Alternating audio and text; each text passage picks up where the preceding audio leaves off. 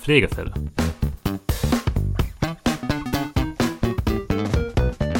Der Podcast von Korinth Deutschland mit David Hausmann und Christoph Klaas.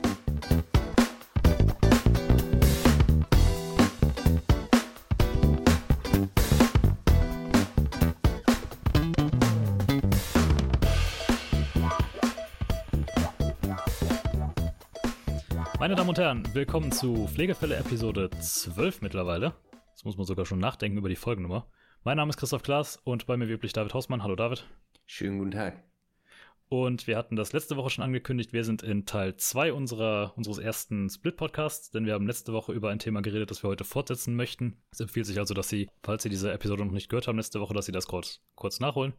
Ansonsten reden wir heute nochmal darüber, wie sich Gesundheitsfachkräfte am besten in Deutschland integrieren lassen. Wir haben das letzte Woche aus Arbeitgeberperspektive betrachtet. Und diese Woche machen wir das Ganze aus der Sicht eines Arbeitnehmers und dazu haben wir einen Gast am Start. Jemanden, der nach Deutschland integriert ist, ins Gesundheitswesen integriert ist und seit 2009 hier arbeitet. Bei uns ist heute Anton Axelroth. Hallo Anton. Hallo. Anton, du bist Gesundheitswissenschaftler, also du hast einen Master in Gesundheitswissenschaften und du bist MTRA. Du kommst ursprünglich aus Bosnien, bist dann nach Israel emigriert. Aus Moldawien. Aus Moldawien, Entschuldigung. direkt am Anfang das falsche Land gesagt, hervorragend. Also ursprünglich aus Moldawien, dann nach Israel integriert und jetzt seit 2009 aus Israel in Deutschland. Das ist eine spannende und interessante Geschichte. Magst du uns das ganz kurz erklären, wie das so vonstatten gegangen ist? Also als ich war 16, das war Beruf vom sowjetischen ganzen System, dann wollte ich nicht in Moldawien bleiben. Dann habe ich quasi Angebot von Sachnut bekommen, das ist eine jüdische Organisation, die sucht Juden und rekrutiert nach Israel. Und mit 16 bin ich allein nach Israel umgezogen, ohne Familie, und ich habe dort Schule besucht, also quasi Schulinternat. Mhm. Nach Abschluss meiner Schule war ich schon 18, musste meinen Wehrdienst leisten. Das habe ich auch gemacht als Grenzschutzpolizist im Gazastreifen. Danach war ich in israelischer Botschaft in Österreich tätig als Bodyguard für ein Konsulat. Okay. Da habe ich ein bisschen Geld gesammelt für Studium.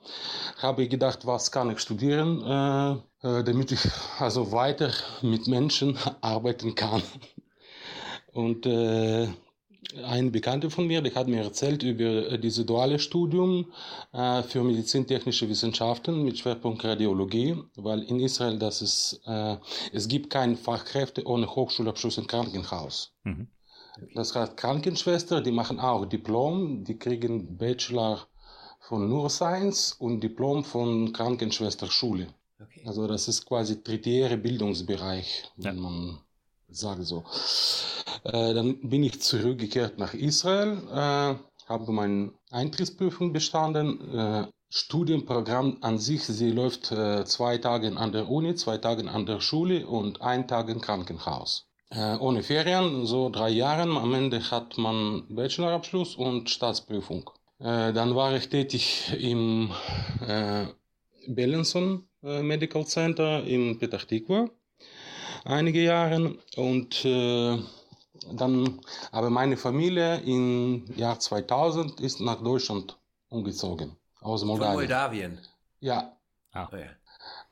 Dann in Israel, man muss jedes Jahr zur Armee gehen. Als Reservist. Mhm. Und irgendwie habe ich so gedacht, ja okay, ich bin 30, ich habe schon 3 Kriege hinter mich, ich habe Hochschulabschluss und diese politische Lage gefällt mir nicht so gut, wollte nicht mehr zum Front, wie gesagt, und entstand auch schon beruflicher Konflikt, weil im Krankenhaus musste ich die Menschen helfen, in meinem militärischen Beruf musste ich was anderes machen. Ja. Da ich war ziemlich oft hier in Deutschland bei meinen Eltern, also habe ich die jedes halbes Jahr besucht ungefähr, dann habe ich gesagt, ja okay, ich verliere gar nichts, weil ich kann immer zurück nach Israel kehren von einer Seite, von einer anderen Seite.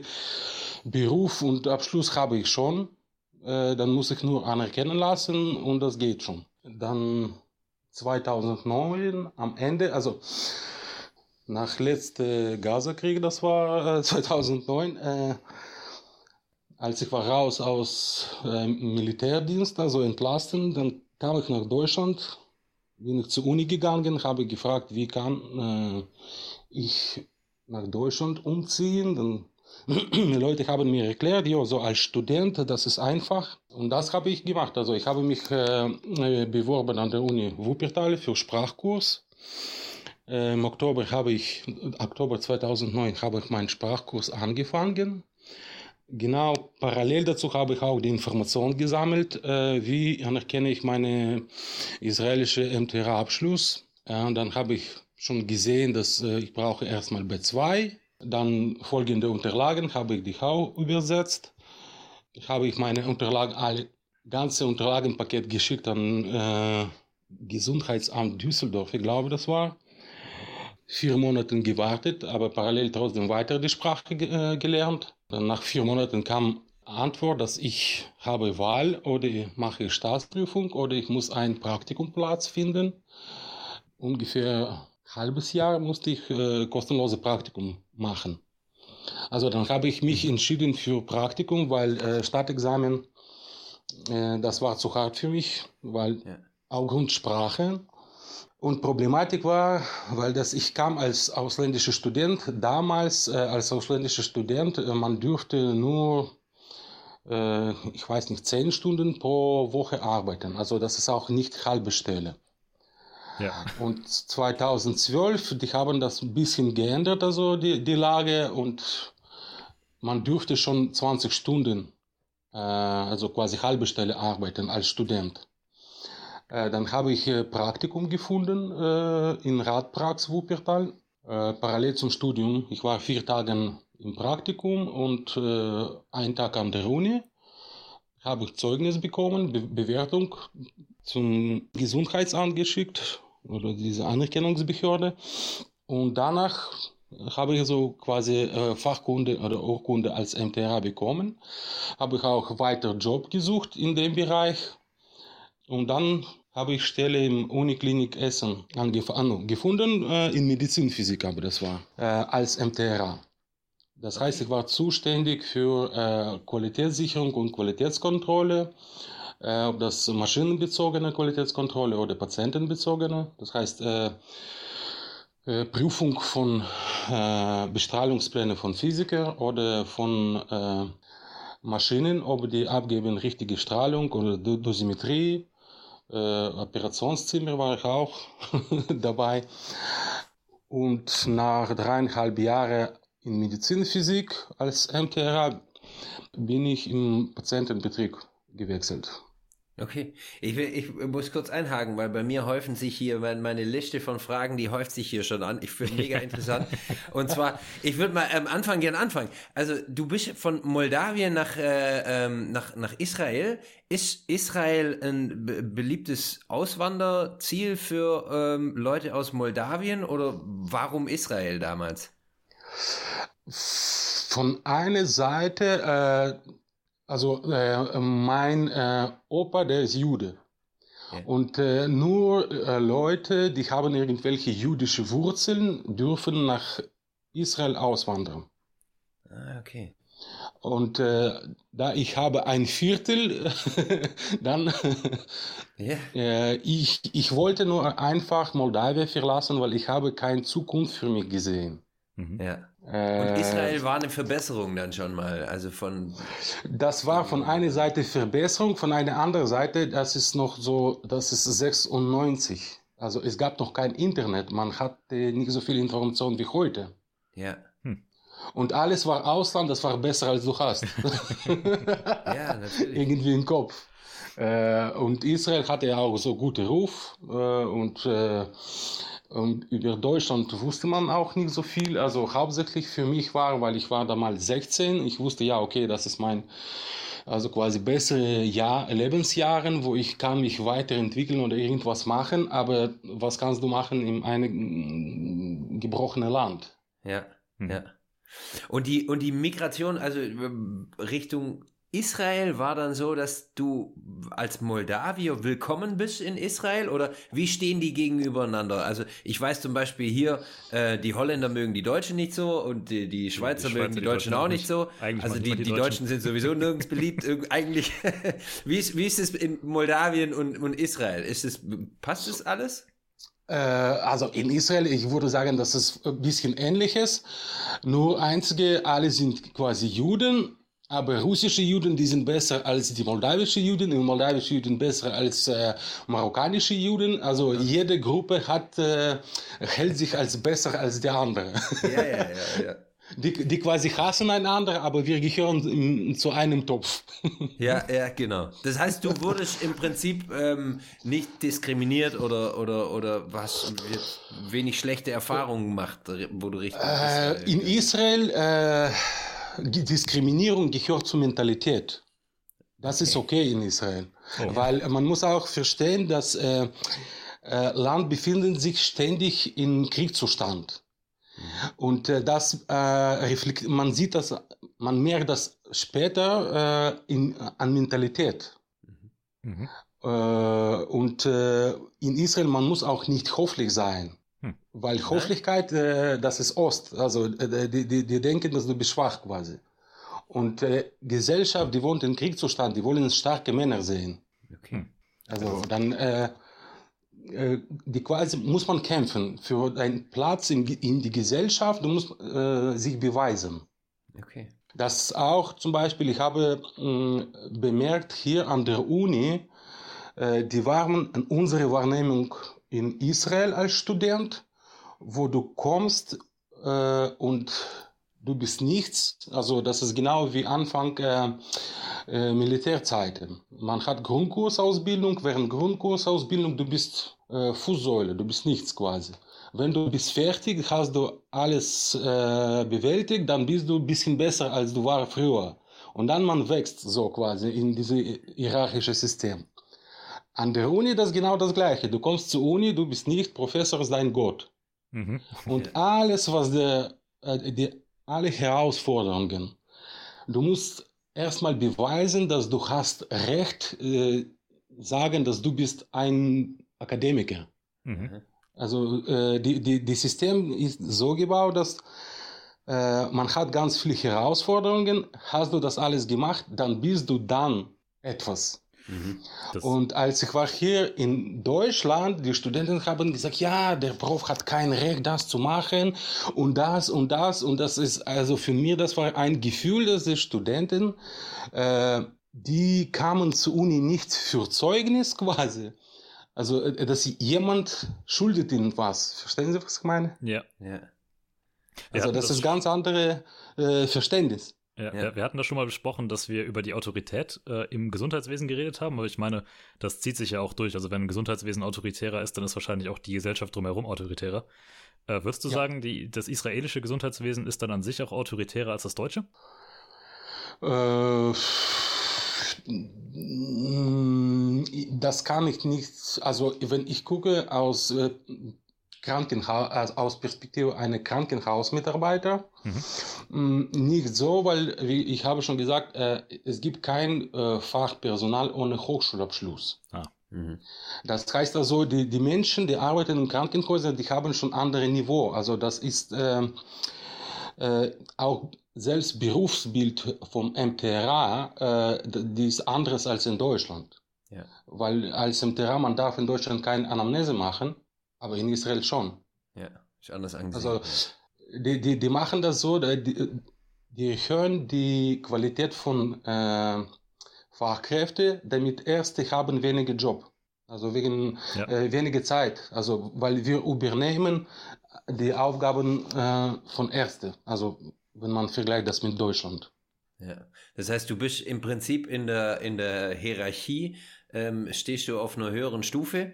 In Israel, als MTRA wie jetzt in Deutschland und hast dadurch auch wenig, sagen wir mal, Last davon. Aber hast du dafür auch mehr Verantwortung. Ja, natürlich. Aber dafür, man muss auch bereit sein und Wille dafür haben. Ja.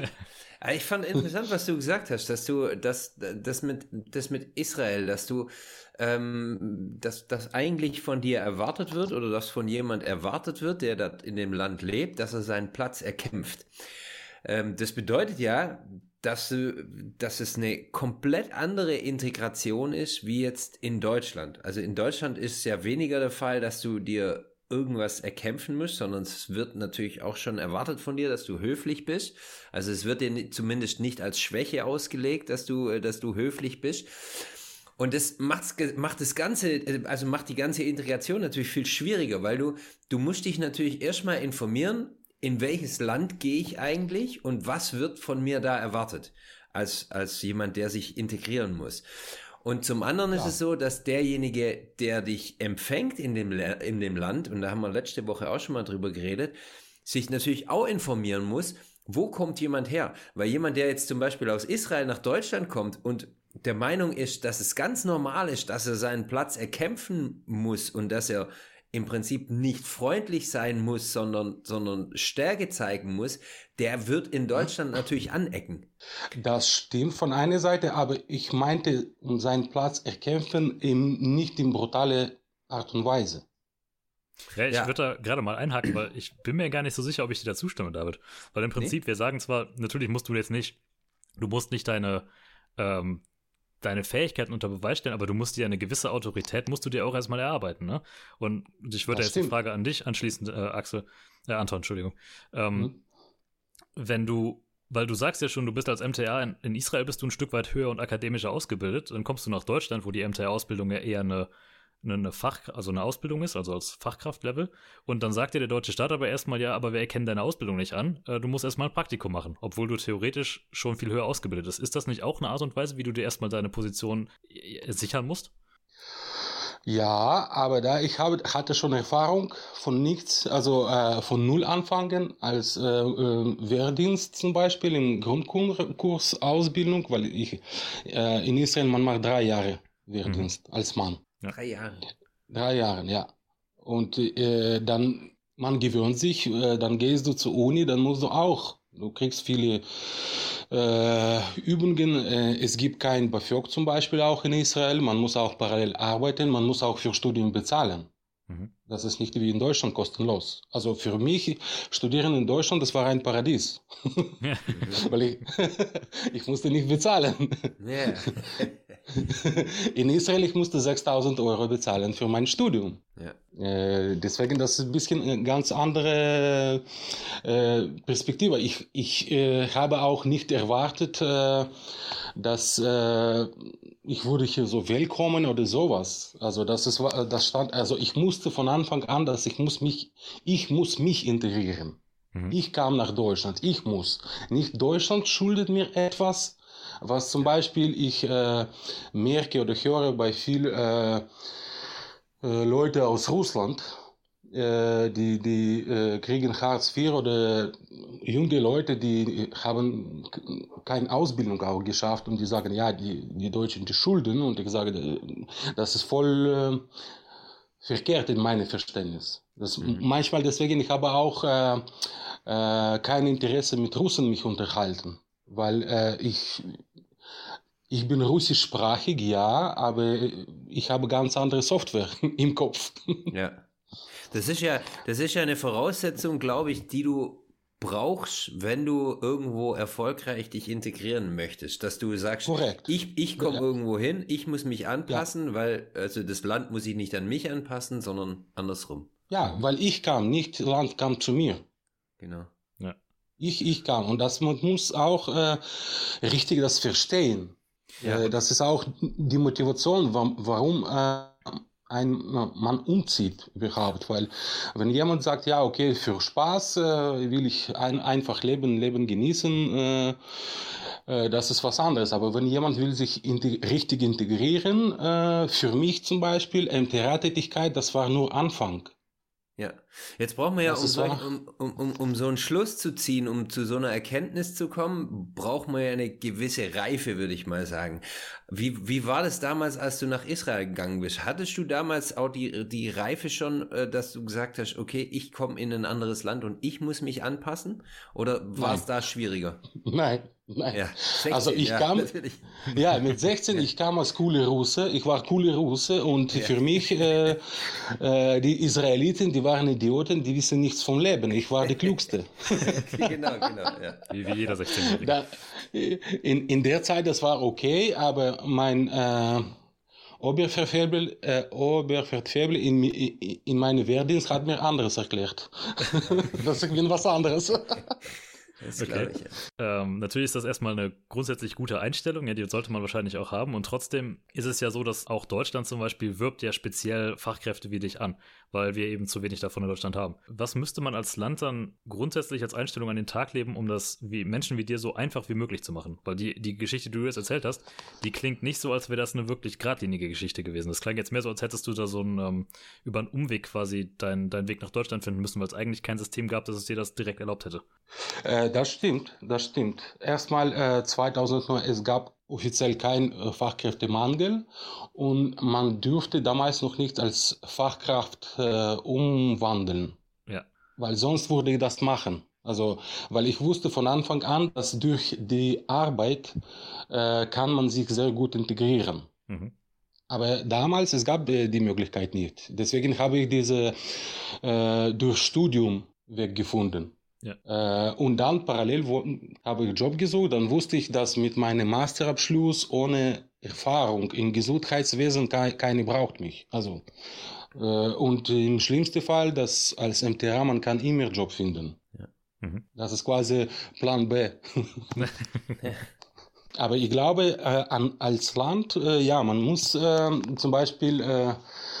Ausbildungsprogramme vielleicht machen, also vielleicht Firmen wie Ihre, das wird erklärt auch an deutsche Personal, dass zum Beispiel wir bekommen jetzt ausländische Fachkräfte, weil ich glaube für Deutschen, zum Beispiel als MTRA, das ist normalerweise, wie gesagt, Leute ohne Hochschulabschluss. Mhm.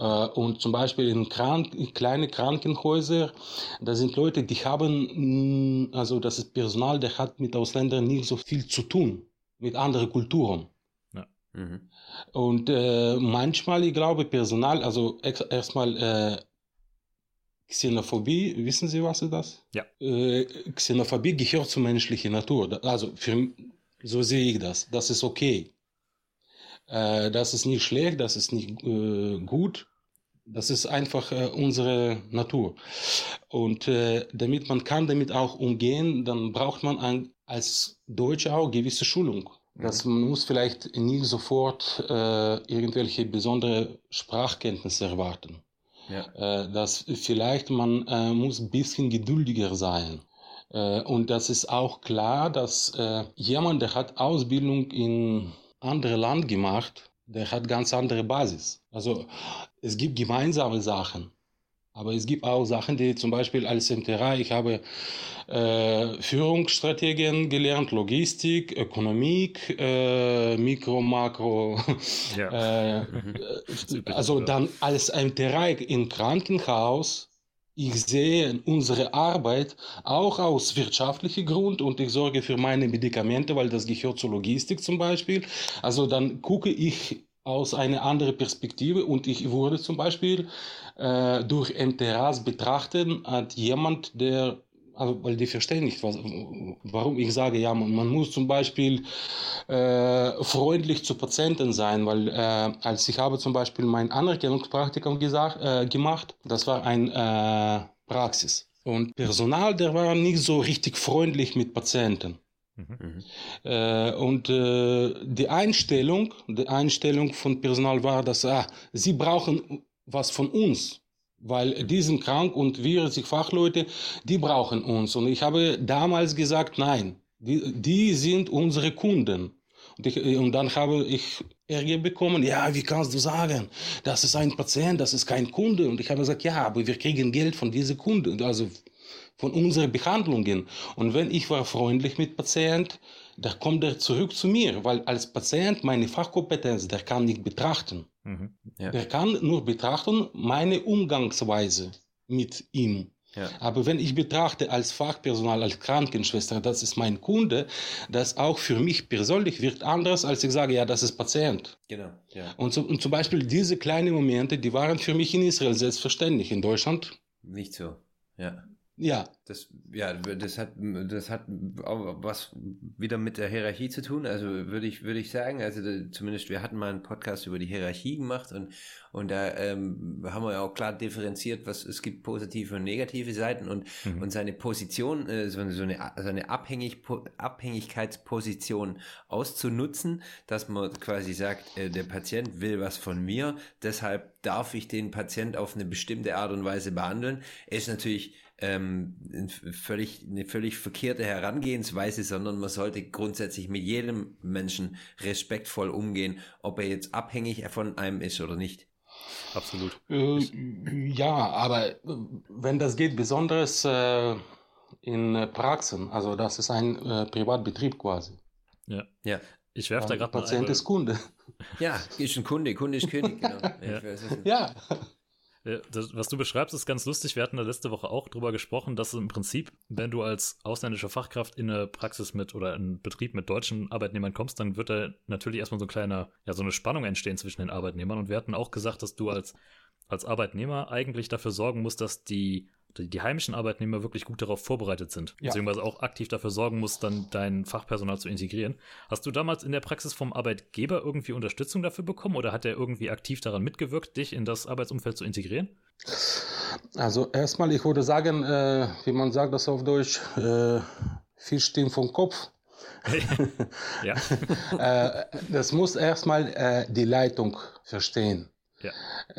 Dass man braucht gewisse Konzepte und ich hatte Glück, also von einer Seite, weil investieren in mich, ich war schon 2 Semester Student an der Uni, das heißt also, ich brauchte keinen Sprachkurs. Mhm. Klar, mein Deutsch war nicht so perfekt, aber ich war schon quasi selbstständig.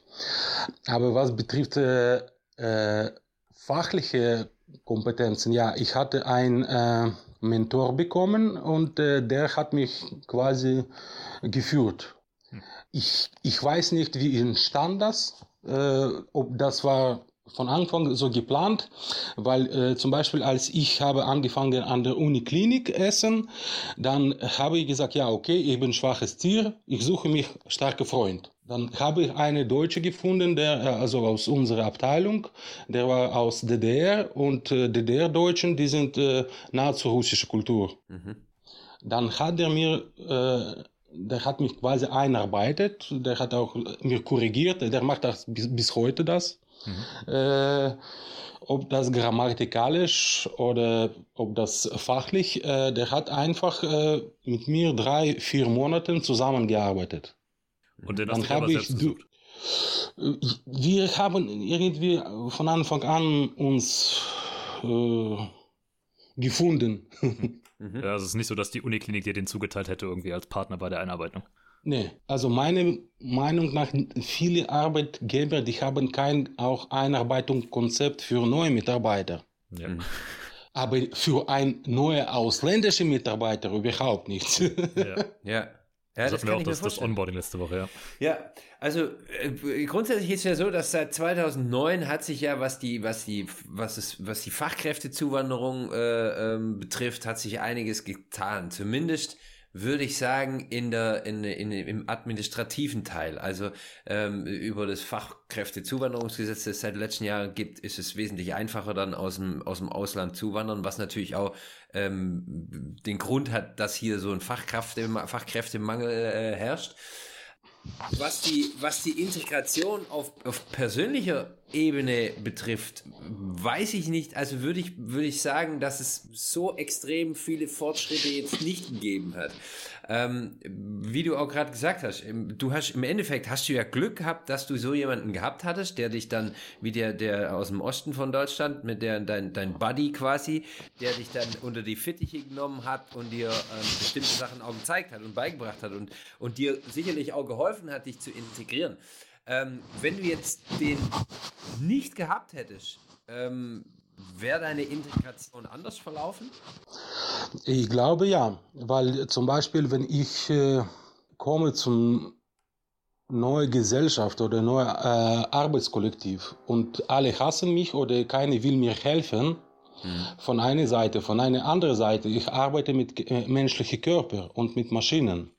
Das ist auch ganz normal, dass von Anfang an man hat Angst, Fehler zu machen, weil diese Fehler können jemanden schaden. Körperliche Schaden oder auch, wenn man macht Maschine kaputt, die kostet $1,5 Millionen, dann ist auch, macht nicht so viel. Ja. Ja. Weil zum Beispiel in Strahlentherapie die ganzen Linearbeschleuniger oder so, die kosten ganz viel Geld. Ja. Und klar, als neuer Mitarbeiter, man hat Angst. Also besonders, wenn man Ausländer. Ich hatte auch Angst oder zum Beispiel manchmal, es gibt auch so Sprachbarriere, dass zum Beispiel die irgendwelche physikalischen Gesetze, die ich habe gelernt auf Hebräisch, ich kenne die auf Hebräisch, aber ich konnte die auf Deutsch nicht. Und dann einige Kollegen, die haben das interpretiert, dass ich habe schlechte Ausbildung. Ich habe das nie gelernt. Ja. Keiner hat gedacht, dass ich kann das nicht auf Deutsch ausdrücken einfach. Aber ich kenne die Gesetze. Ja. Ja. Physikalische Gesetze zum Beispiel. Ja, das ist ein Phänomen. Und, ja. Das ist ja bei so, also man hat es. Eine Parallele zu einem, der schlecht hört, von dem denkt man auch, dass er Sachen nicht richtig begreift. Also wenn irgendwo ein Makel da ist und sei es jetzt die Verständigung wegen der Sprache, dann ist es, glaube ich, menschlich oder es ist ein menschlicher Fehler, dass man dann Rückschlüsse zieht auf anderen Ebenen auch, dass da auch eben ein Makel da sein könnte. Wie jemand, der eben schlecht hören kann, mit dem man dann redet, als ob er ein kleines Kind ist. Und halt genauso kann ich mir das vorstellen. Und das habe ich selber auch so erlebt, als ich in die Niederlande ausgewandert bin, dass ich mich bei gewissen Sachen einfach nicht ausdrücken konnte, obwohl ich genau gewusst habe, was jetzt anatomisch hier gerade stattfindet oder welche die Frage überhaupt kein Thema war, aber eben eine Sprachbarriere da war. Und dann Kollegen da gemeint haben, okay, der weiß das wahrscheinlich gar nicht. Irgendwie, was ist denn das für eine komische Ausbildung in Deutschland? Ja. Ja. Und was hat dein Arbeitgeber damals, hat er da irgendwie eingegriffen oder hast du das selbst lösen müssen, das Problem? Also ich war ständig am Lernen, deswegen ich habe mit mich selbst quasi immer diese Fehleranalyse gemacht und mich immer verbessert. Also das war so ein Motto, ja, ich mache Fehler, kriege auf den Kopf, verbessere, mache neue Fehler.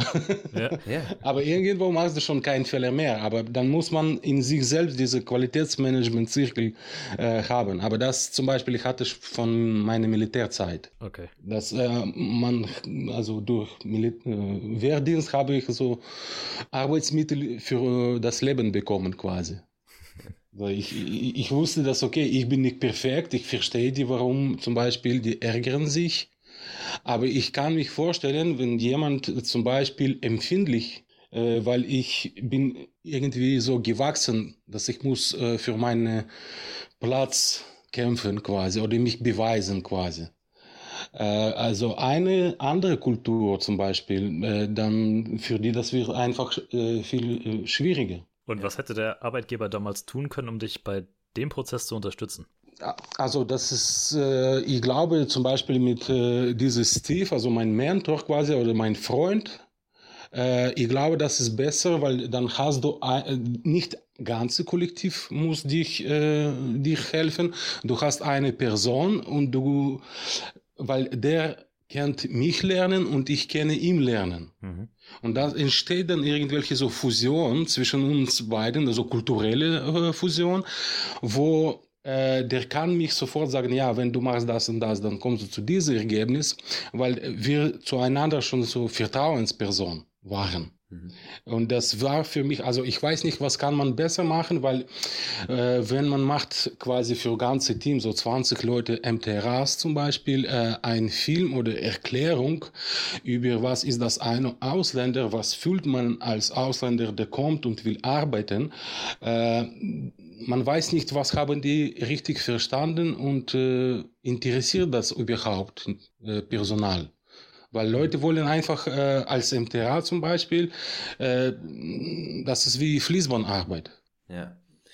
Aber im Prinzip war das ja, das war ja jetzt schon eigentlich eine sehr gute Antwort, weil du hast im Endeffekt gesagt, der Freund, der Steve, den du hattest, der hat dir im Endeffekt das gegeben, was jetzt unsinnig wäre, was ein Arbeitgeber insgesamt jetzt geben müsste. Das heißt, im Prinzip ist ja so, dass dann der Arbeitgeber sagen müsste, okay, wenn jetzt sich jemand integrieren will, dann geben wir dem einfach einen Buddy. Also natürlich muss es klicken zwischen den zwei, aber sag mal, einen, der dich ein bisschen an die Hand nimmt, der dein Mentor ist und der dir im Prinzip alles erklärt. Das hat bei dir zumindest sehr gut funktioniert. Ja, aber man muss auch verstehen, dass das dauert 3 Monate. Das ist nicht so das Ewigkeit, weil wenn man lernfähig und wenn man hat Motivation, es gibt zum Beispiel irgendwelche technische Sachen, kann man im Buch lesen. Mhm. Ja. Aber zum Beispiel die Arbeitskultur. Ja. Oder zum Beispiel, wir haben immer so einmal pro Monat zum Irish-Pub gegangen, Bier getrunken, Sperrips gegessen. Das heißt, wir waren zum Beispiel in dieser Medizinphysikabteilung, wir waren wie ein Team. Wir waren mehr als einfache, trockene Arbeitskollegen, die ich sehe nur in meiner Arbeitszeit. Ja.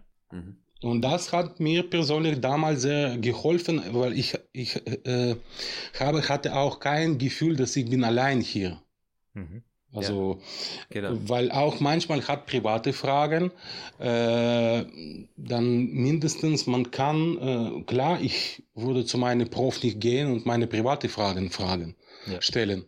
Ja. Aber Steve, der war die Person, die konnte mir antworten. Ich würde sagen, das ist fast wichtiger wie jetzt eine fachinhaltliche Integration oder eine Arbeitsintegration. Sobald du dich nämlich privat wohlfühlst, also bei mir war es genauso. Ich bin in den Niederlanden ausgewandert und ich kam in einem Wohnheim, habe ich gewohnt, in einem Personalwohnheim vom Krankenhaus und ich hatte dort gleich direkt Anschluss. Also ich hatte damals einen Freund, mit dem habe ich mittlerweile keinen Kontakt mehr, aber damals hatte ich einen Freund und der hat mich auch dann quasi in die sozialen Aspekte der Kultur eingeführt. Ja. Was eigentlich korrekt. Viel wichtiger war, wie letztendlich die Einführung am Arbeitsplatz. Ja, absolut. Du musst ja erstmal deine Komfortzone wieder einrichten. Ne? Also ich habe das damals bei mir auch gemerkt, das war so viel einfacher, sich hier zurechtzufinden, wenn du erstmal diesen ganzen Basisstab an Sachen aufgebaut hast, sowas wie ein Bankkonto. Dich irgendwo angemeldet hast, du weißt, welchen Laden musst du oder zu welchem Laden kannst du gehen, wenn du was brauchst. Ja. Oder wo findest du die nächsten Leute, wo sind die Sportclubs und sowas. Das macht das Ganze natürlich nochmal eine Ecke stabiler und einfacher. Ja. Und natürlich, da kann dich so ein Buddy halt super drin unterstützen, wahrscheinlich besser als der Arbeitgeber selbst. Ja. Jetzt Anton, hätte ich noch eine Frage. Und zwar, du bist ja jetzt schon seit 2009 bist in Deutschland? Ja, also Ende 2009. Ende 2009, also ungefähr 10 Jahre, ein bisschen mehr wie 10 Jahre. Bist du immer noch am Integrieren? Ja. Ist das ein Prozess, der jemals aufhört? Oder glaubt ihr beide, dass man das einfach konstant über sein Leben macht, wenn man nicht gerade im Land ist, wo man herkommt? Ich glaube, das kommt darauf an, was für Ziel hat man. Mhm. Wenn jemand sagt, ja, ich will als MTRA umziehen und das ganze Leben als MTRA bleiben, dann wahrscheinlich... irgendwann ändert das. Also, weil man braucht für Job nicht mehr, also dann verstehst du, ja, ich wachse nicht mehr quasi. Dann brauche ich mich nicht mehr integrieren. Zum Beispiel in meinem Fall, ich wollte mich weiterentwickeln. Dann für mich zum Beispiel, nach meiner Tätigkeit als MTRA an der Uniklinik Essen, bin ich nach Köln umgezogen und habe eine Stelle als Projektleiter für IT-Projekte im Gesundheitswesen. Als Projektleiter, dann hatte ich ganz andere Kontaktpersonen. Das waren schon keine MTRA oder Medizinphysik, das waren schon mehr Krankenhausleiter oder Laborleiters. Und dann musste ich zum Beispiel mit Programmierern Kontakt finden. Also die Leute irgendwie motivieren, meine Projekte zu machen. Dann muss man sich verändern. Dieses Schema von Krankenhausmitarbeiter, die läuft in dieser Position schon nicht. Mhm, ja. Dann muss man sich neu anpassen an neue Herausforderungen quasi. Ja, ja. Bevor du weitermachst, David, ich stelle die Frage an dich auch nochmal, weil du hattest letzte Woche auch gesagt, dass nach 10 Jahren fühlst du dich ganz gut integriert in die Niederlande. Würdest du sagen, der Prozess ist bei dir abgeschlossen oder ist das einfach noch ein fortdauerndes Ding, das Ewigkeiten dauert? Also ich würde sagen, ich habe mein Integrationsprozess, würde ich sagen, ist zum 99,9% abgeschlossen. Was nicht bedeutet, dass ich Holländer bin. Also ich bin schon immer noch Deutscher in Holland. Und das merkt man mir an. Das finde ich aber okay so, dass man mir das anmerkt. Also und ja, will ich mir zu einem gewissen Teil auch bewahren. Also gehört zu mir, zu meiner Identität vom Gefühl her. Und von daher würde ich sagen, dass der Prozess eigentlich abgeschlossen ist. Aber ja, also ich bin jetzt seit kurzem umgezogen hier wieder in eine andere Stadt und dann fängt sowas wieder von Neuem an. Zwar nicht als Deutscher in Holland, trotzdem ist man aber am Integrieren. Also man lernt neue Leute kennen und so eine gewisse Art von Integration führt man eigentlich immer mit sich. Ob man jetzt von Köln nach Hamburg umzieht, glaube ich, oder in ein anderes Land. Aber die heiße Phase, sagen wir mal, der Integration, die habe ich jetzt bisher hinter mir gelassen, würde ich sagen. Und du? Darf ich mal sagen? Ja, natürlich. Deswegen sind wir da. Also ich glaube, erste 4 Jahre, das sind die schwierigsten Jahre. Ja. Erste 4 Jahre. Danach geht einfacher, aber trotzdem, man verbessert sich. Also man entdeckt auch andere Ecken von Kultur, die man hat früher nie gesehen. Und für mich persönlich, ja, also ich kann nicht sagen, dass ich bin voll integriert. Nein, also es gibt noch viele Aspekte, die ich kenne nicht und ich würde die gerne kennenlernen. Ja, aber ich glaube, dass es ein Unterschied ist. Ich bin, also so wie ich dich jetzt höre und wie ich deine Geschichte gehört habe und auch so wie ich dich jetzt, ich habe dich ja vorher, wir haben uns nicht gekannt, das heißt, wir haben uns jetzt 5 Minuten vor dem Podcast kennengelernt. So wie ich dich jetzt einschätzen würde ich sagen, also was die Integration angeht, eine volle Erfolgsstory. Du bist in Deutschland angekommen, du hast in Deutschland sogar ein Studium gemacht, du bist integriert, du arbeitest in Deutschland, bezahlst deine Steuern hier. Das heißt, in der Arbeitswelt bist du komplett integriert. Natürlich gibt's Teile der deutschen Kultur, die du nicht kennst, und die du dir wahrscheinlich auch nicht zu eigen machst oder die du dir wahrscheinlich auch nie zu eigen machen wirst, weil du kommst natürlich ursprünglich aus Moldawien. Genau. Und das ist was, mit was du aufgewachsen bist und ja, was du wahrscheinlich auch zu gewissen Teilen schätzt, oder? Ja, ich würde das nicht sagen, weil zum Beispiel ich habe schlechte Verständnis mit russischsprachigen Leuten. Okay. Obwohl ich spreche Russisch. Ja, aber ja. Von Mentalität und von Sichtweisen, also Lebensanschauung, also ja. Lebensvorstellungen. Ich habe ganz andere Lebensvorstellungen als typische Russen. Mhm. Zum Beispiel. Auch die ich kenne in Deutschland. Weil auch von Ambition, das ist auch voll anderes. Und wie gesagt, ich bin bereit zu arbeiten. Also auch wenn das betrifft Integration. Also ich glaube, Integration, das ist auch wie ständig lernen. Ja, aber ja, im Gesundheitswesen, man muss immer lernen. Ja. Dann klingt das aber jetzt eher so, als wäre das dieser ständige Prozess. Ich mache einfach mal eine steile These, dann könnt ihr darauf reagieren. Dann würde ich nämlich sagen, dass du dich zwar beruflich irgendwo bist du dann zu einem Punkt so weit integriert, dass du dich nicht mehr von einem heimischen Arbeitnehmer unterscheidest, aber dass es doch trotzdem immer ein Prozess ist, der andauert. Und eigentlich sollte man dann gar nicht die Erwartung haben, dass man 100% das bekommt, was man bekäme, wenn man einen Deutschen jetzt in dem Fall oder einen Niederländer einstellt, als Arbeitgeber zumindest. Ja, das stimmt. Mhm. Würde ich jetzt aber man muss versuchen. Ja, man muss sich, genau, auf jeden Fall versuchen, so anzupassen, also in dem Fall dann die deutsche Gepflogenheiten sagen wir mal, wie man sich, also die Kultur zum gewissen Teil zu übernehmen und nicht dagegen zu wirken oder probieren dagegen zu wirken. Auf der anderen Seite denke ich auch, dass viel Persönlichkeit mitspielt. Also gerade was du jetzt angesprochen hast, dass du sagst, du bist nicht wie jetzt so, du jetzt einen typischen Russen empfindest. Das heißt, dass du arbeiten möchtest und dass du also quasi hier einen Beitrag an der Gesellschaft leisten möchtest. Ich würde aber sagen, dass es solche schwarzen Schafe, sage ich mal, zwischen Anführungsstriche, auch unter Deutschen gibt. Genug. Also es ist ja nicht so, dass das ein Phänomen von jetzt zum Beispiel Russen oder einer bestimmten Nationalität ist, sondern dass es in Deutschland genauso Leute gibt, die, sagen wir mal, die Lücken im System ausnutzen. Ja, aber ja, das ist nicht schlecht. Auf jeden Fall, genau. Deswegen würde ich jetzt sagen, es ist, hat jetzt eventuell ein bisschen weniger mit Integration zu tun, sondern einfach von einer persönlichen Einstellung her.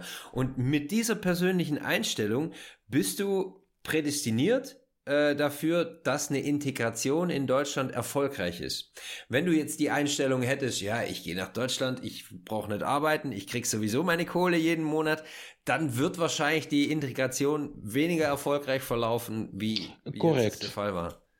Korrekt. Wenn man will nicht, dann man muss dann dieses ganze Sozialsystem abschaffen, weil zum Beispiel in Israel es gibt kein soziales System. Also für alte Leute, Behinderte, ja.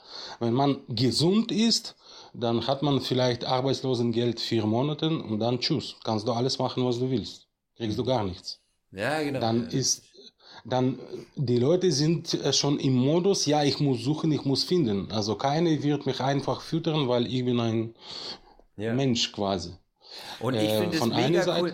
Ja, wenn ich dich kurz unterbrechen habe, genau das ist der Grund, warum ich es echt richtig cool finde, auch jetzt, dass andere Kulturen zu uns kommen und auch wichtig finde, dass andere Kulturen zu uns kommen, weil du nimmst jetzt was ganz anderes mit, was du erlebt hast in Israel und du hast ein anderes System erlebt und das heißt ja nicht, dass andere Systeme grundsätzlich schlecht sind. Ich würde sagen, dass andere Systeme auch positive Seiten mit sich bringen und dass wir davon lernen können. Deswegen würde ich sagen, als Deutsche brauchen wir Fachkräfte aus dem Ausland oder überhaupt Ausländer, die von einer anderen Kultur herkommen, um davon zu lernen. Ansonsten laufen wir mit Scheuklappen durchs Leben und du kommst nicht weiter. Deswegen finde ich das auch so mega interessant, mich mit dir und zu unterhalten, auch wenn es dann irgendwann politisch wird und gar nichts mehr mit Integration zu tun hat. Ich finde es richtig cool, dass du, dass man solche Gespräche haben kann und trotzdem irgendwie auf dem gleichen Nenner bleibt. Ich schlage da gerade mal eine Brücke, weil du hast was sehr Interessantes gesagt. Nämlich, dass, klar bringst du aus einem komplett anderen Kulturkreis erstmal auch wirklich andere Perspektiven mit. Wie hat denn dein Arbeitnehmer damals reagiert auf deine Art zu arbeiten? Haben die sich dem gegenüber komplett abgeschottet oder haben die gesagt, das ist jemand, der hat wirklich nochmal eine andere Erfahrung, dann nehmen wir was draus mit? Einzige, was ich kann sagen, dass die waren ein bisschen überrascht, wie schnell lerne ich alles und übernehme Aufgaben. Also eigentlich, ich kam zum Krankenhaus nicht, um zu zeigen, dass ich bin ein Fachmann. Ich kam so mit quasi Position, ich bin nichts und ich lerne von ihnen alles. Weil also im Gesundheitswesen zum Beispiel, besonders in Strahlentherapie oder Medizinphysik, alles sehr nach Gesetzen gestrickt. Es gibt nicht so viel Spielraum. Mhm. Es gibt so quasi auch bei Bestrahlungen oder so gewisse Algorithmen, man muss diese Algorithmen einfach lernen und das war's, dann hast du das. Ja. Man kann nicht sagen, ja, wir haben in Israel gemacht das so und so, weil das ist ein ganz anderes System mit ganz anderen Therapievorschriften. Deswegen, also ich habe einfach das gelernt. Also das auch die Einstellung an der Uni, als ich war in Israel, unsere Prof zum Beispiel, also eine von Professoren, das war, ich glaube, Sozialpsychologie. Und er hat gesagt, dass du hast einen Hochschulabschluss, heißt nicht, dass du bist klug. Das ist nur ein Zeugnis, dass du kannst in kurzer Zeit Informationen lernen. Mhm. Und nicht einfache Informationen, sonst gehobene. Das heißt, Zeugnis, das ist nur ein Zeichen, dass du bist lernfähig. nichts mehr. Mhm. Und das ist eigentlich auch Arbeitswelt, der verändert sich ständig. Und in Israel an der Uni, ich habe gelernt, mich immer zu verändern und anpassen, bevor man hat Hörerposition. An Hörerposition kannst du schon das nicht machen, aber deswegen, ich weiß nicht, Steve hat mir gesagt, dass, also mein Mentor, dass dank mir quasi, der weiß genau, wie muss der jetzt neue Mitarbeiter einarbeiten. Wir ticken ein bisschen andere Kultur. Also das heißt, der hat für sich auch diese Toleranz entwickelt für Ausländer. Das ist toll, das ist genau das, was ich gesagt habe. Er hat quasi von dir gelernt. Wenn du nicht gekommen wärst als Ausländer nach Deutschland, dann hätte er nichts draus gelernt. Und das ist, was wir brauchen hier, dass wir lernen können auch. Ja, aber von einer Seite, das ist eine persönliche Erfahrung, aber wenn man will das systematisch machen, dann muss schon dann die Informationen oder die Daten sammeln, damit man entwickelt irgendwelche Konzepte für Arbeitgeber zum Beispiel. Ja, absolut. Das wäre dann meine Frage. Man braucht 10, 20 oder 100 solche wie Steve und dann für die Leute, also die Informationen von die bekommen. Sonst, das ist auf persönlicher Ebene, das bringt persönlich jemandem, aber nicht für das System. Ja, würde ich sagen, also du kannst natürlich kein System entwickeln, bei dem es alle schaffen, würde ich sagen. Aber der Ansatz jetzt, ich glaube, der Ansatz liegt schon im Privaten. Also wenn du möchtest, dass eine Integration läuft und dass eine Integration erfolgreich ist, dann musst du als Arbeitgeber über die Arbeit rausschauen können. Also gerade, wie du gesagt hast, einmal im Monat oder einmal in 2 Wochen, dass man zum Essen geht und ein Bier zusammen trinkt oder sowas. Einfach Sachen außerhalb der Arbeit unternimmt. So wie es bei mir jetzt auch in dem Wohnheim war. Also wenn ich heimgegangen bin von der Arbeit, dann hat bei mir eigentlich die Integration erst angefangen, weil ich dann die wirklich wichtigen Sachen gelernt habe. Und das wäre schon ein Ansatz, wo ich mir vorstellen könnte, dass man dahin arbeiten könnte als Arbeitgeber. Das auf jeden Fall. Auf jeden Fall. Obwohl zum Beispiel bei großen Kliniken, zum Beispiel wie Uniklinik Essen, die haben auch so Wohnheim für Mitarbeiter oder neue Mitarbeiter. Ja, aber zum Beispiel es gibt Praxen, für die das ist problematisch, weil die haben nicht so große Kapazitäten. Natürlich. Ja. Und normalerweise diese Fachkräftemangel, das sind in Peripherie, also in Kleinstädten, nicht in Köln, ich glaube. Zum Beispiel, also. Ja, genau. Was mich noch interessieren wird, du hast nämlich gemeint, dass deine Familie nach Deutschland, von Moldawien nach Deutschland gezogen ist. Bist du in der Nähe von deiner Familie, gezogen, als du nach Deutschland kamst? Ja. Also deswegen habe ich auch an der Uni Wuppertal Sprachkurs gemacht, weil meine Eltern, die wohnen in Wuppertal. Und deswegen alles nur im NRW-Bereich bei mir, weil ich war in Wuppertal, danach bin ich nach Bochum umgezogen, auch zum Beispiel, ich habe nach meinem Sprachkurs, mein Masterstudium angefangen, dann habe ich festgestellt, dass ich spreche nicht Deutsch, also im Sprachkurs, ich habe immer gesprochen, aber an der Uni, ich bekomme deutsche Information, aber das ist passive Information. Ich höre nur zu, aber ich spreche nicht. Und deswegen habe ich auch nach Bonn umgezogen, nach Bochum, in studentisches Wohnheim, damit ich habe mehr Kontakt mit deutschsprachigen Leuten. Und dann die ganze Etage, die haben mich irgendwann gehasst, weil ich saß in die gemeinsame Küche und ich habe gewartet auf jemanden, der kommt für Brot oder noch etwas, damit ich kann mit ihm sprechen. Und die wollten schon mit mir nicht sprechen, weil ich habe immer irgendwelche Themen ausgedacht, damit ich kann ein bisschen üben. Ja, aber nee, da sitzt er wieder, genau. Und deine Familie? Weil ich hatte mein Ziel, ich wollte mich integrieren, ich wollte mich zu Hause fühlen quasi, also entspannt.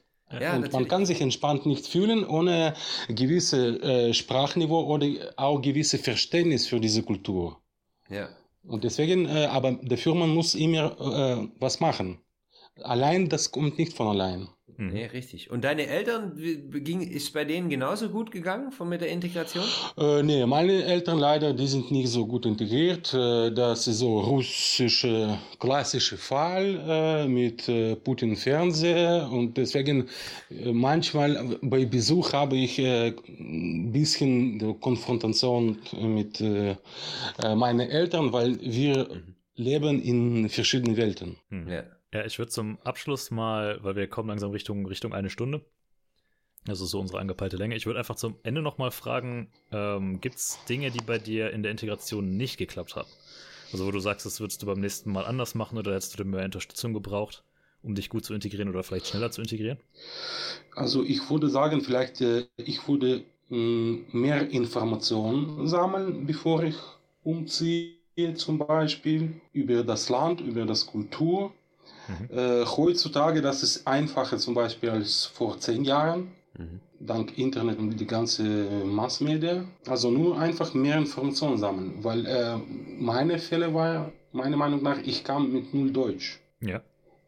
Ich habe Deutsch nur hier angefangen zu lernen.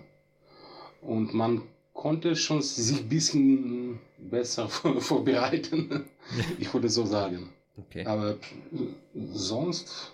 Ja, also ich habe auch geplant, dass nach 2 Jahren ich würde schon als MTRA im Krankenhaus arbeiten, aber aufgrund der ganzen Bürokratie und so weiter, das hat 3,5 oder 4 Jahre gedauert. Ja.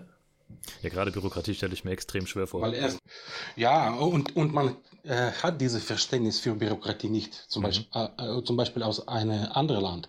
Und auch zum Beispiel ausländische Kräfte, zum Beispiel als Deutsche nach Holland umziehen, das ist trotzdem europäische Kultur. Ja, natürlich, ja.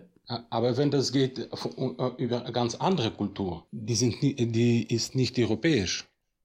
Dann klar, das ist noch schwieriger und viele Sachen zum Beispiel, als ich habe meine Familie hier besucht und dann habe ich Leute getroffen, die haben mir erzählt, ja, ich habe Hochschulabschluss und ich suche 1 Jahr Job. Für mich in Israel, das war nicht verständlich, also weil in Israel man sucht 2-3 Wochen Job, Maximum. Okay. Weil Arbeitgeber, also, weil ehrlich gesagt für mich, das war auch 3 oder 4 Jahre, bis ich habe verstanden, was braucht man in Lebenslauf zu schreiben. Ja. Also diese ganze Bewerbungskultur, ja.